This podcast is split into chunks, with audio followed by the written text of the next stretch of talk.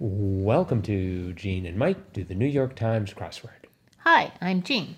And I'm Mike. And today we are doing the crossword for Monday, July 19th, 2021.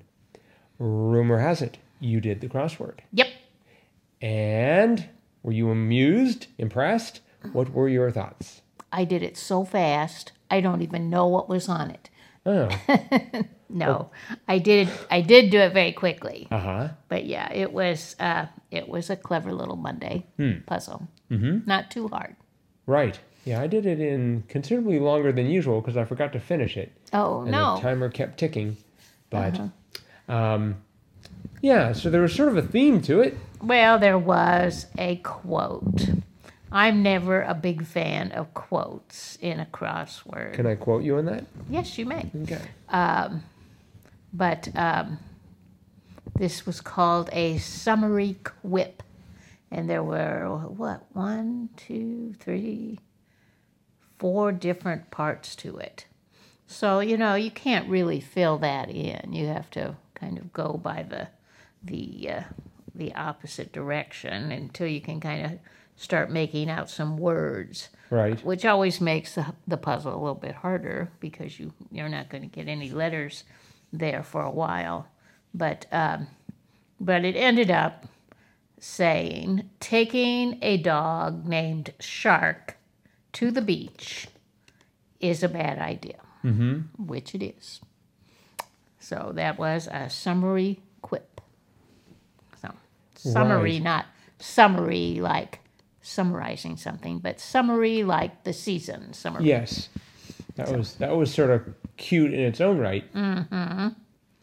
Yeah, taking a dog named Shark to the beach is a bad idea, right? Definitely. So what would you say? You'd say, "Here, Shark," or "There's a shark," or just "Shark." Here, Shark. And then everyone would run out of the water. Pandemonium would ensue. Mm-hmm. Then you have the beach to yourself, though. That might be good. Uh-huh. Yeah, I had a few places where I sort of slowed down. One down was ballet leap, and it started with a J because one across was printer paper problems, jams. And so I thought, it's a jump.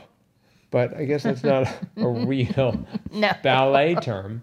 It's a jeté. From the French jeté, to throw. Uh-huh. And that made the cheese, the wax-wrapped cheese of 14 across Edam as opposed to Udam.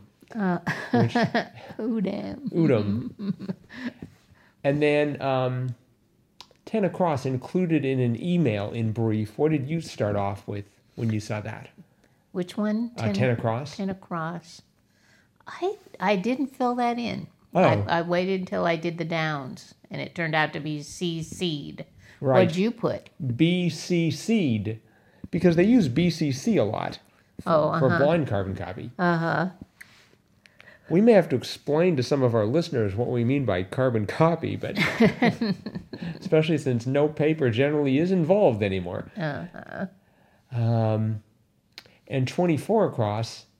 musical note that's a step and a half below A. Well, I tried to figure it out, and I got myself to F flat. Oh, no, which means two and a half steps. Which means that 24 down, Words with Friends for one, is a fame app, which could have been, but it turns out it's better as a game app with G flat. Definitely.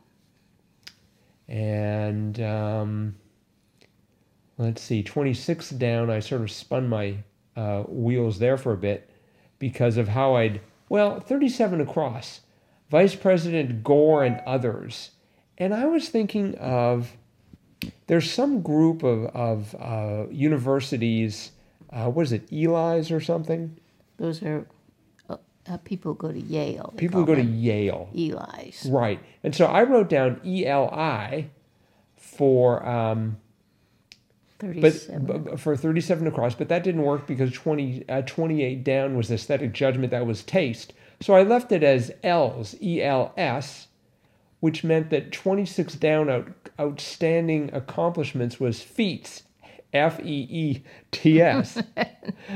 Now, if you're a hobbit, you might have outstanding feet, I don't know, but feats definitely didn't work. Feats is not a word. No, it is not. Feet is already plural. Yes. Not need an S. I actually had started off with that being deeds. Outstanding accomplishments were deeds, which I think does make sense. But then that meant that trio of Greek goddesses was dates. So that worked out better as fate. So then I sort of had... The word was sort of like one of these Schrödinger cat thing, half alive, half dead, half deeds, half feats. And so eventually I got it to be feats, and then realized I should really spell feats with an A, and that helped immensely. Mm-hmm. Because then you get owls. Then again, owls. Al Gore. And others. Right. So, yeah. So I probably should have just paid a little bit more attention to this as I was working on it. So, but the rest of it was not too bad. It was a Monday, so we can expect it. Mm-hmm. And there's something about 21 across, though. Pinnacles. The answer was apexes. Mm-hmm. I want it to be apici. You know, one apex, multiple apici. I'm sure that's not correct. But it just seems like that would be the right sort of plural form of it. Uh-huh. But there were a few repeats that we've had recently, like 65 across, scarce as blank's teeth. Right. Hens. Yes. Mm-hmm. And then, of course, we had the neutral color of the crosswords, 50 down, sandy hue, ecru. So, and a word we haven't seen for a while, help in wrongdoing, abet. Yes. Abet is often used in crosswords. So, a few common ones there. Mm-hmm. So. Yep. And elan, too, 34 across. Pizzazz, elan. Yes. So. And I suppose you could argue 45 down, the blank of Avon, Shakespeare, bard. Mm-hmm. Mm-hmm. So, anyway, and then a blast from the past. Coca-Cola soft drink brand, Fresca. Do they still make that? I don't know if they make it or not. I haven't seen it lately, but I guess they do. I don't drink soft drinks. It would appear to be the case. Uh-huh. It was introduced, by the way, in 1966. Oh, my. Claims it has a fresh new look, but same fresh taste. Oh, boy. All right. Well, we might have to get some Fresca then. Uh-huh. Yeah. All right. Delicious. Never goes out of style. I didn't know that was its motto. Exactly. Okay. All right. Well, I think that's probably it for today. Okay. So thanks, everyone, for listening. Hope you're enjoying these podcasts. We are probably going to be taking a brief hiatus because we're still in shock from the word hiatal from a couple of days ago.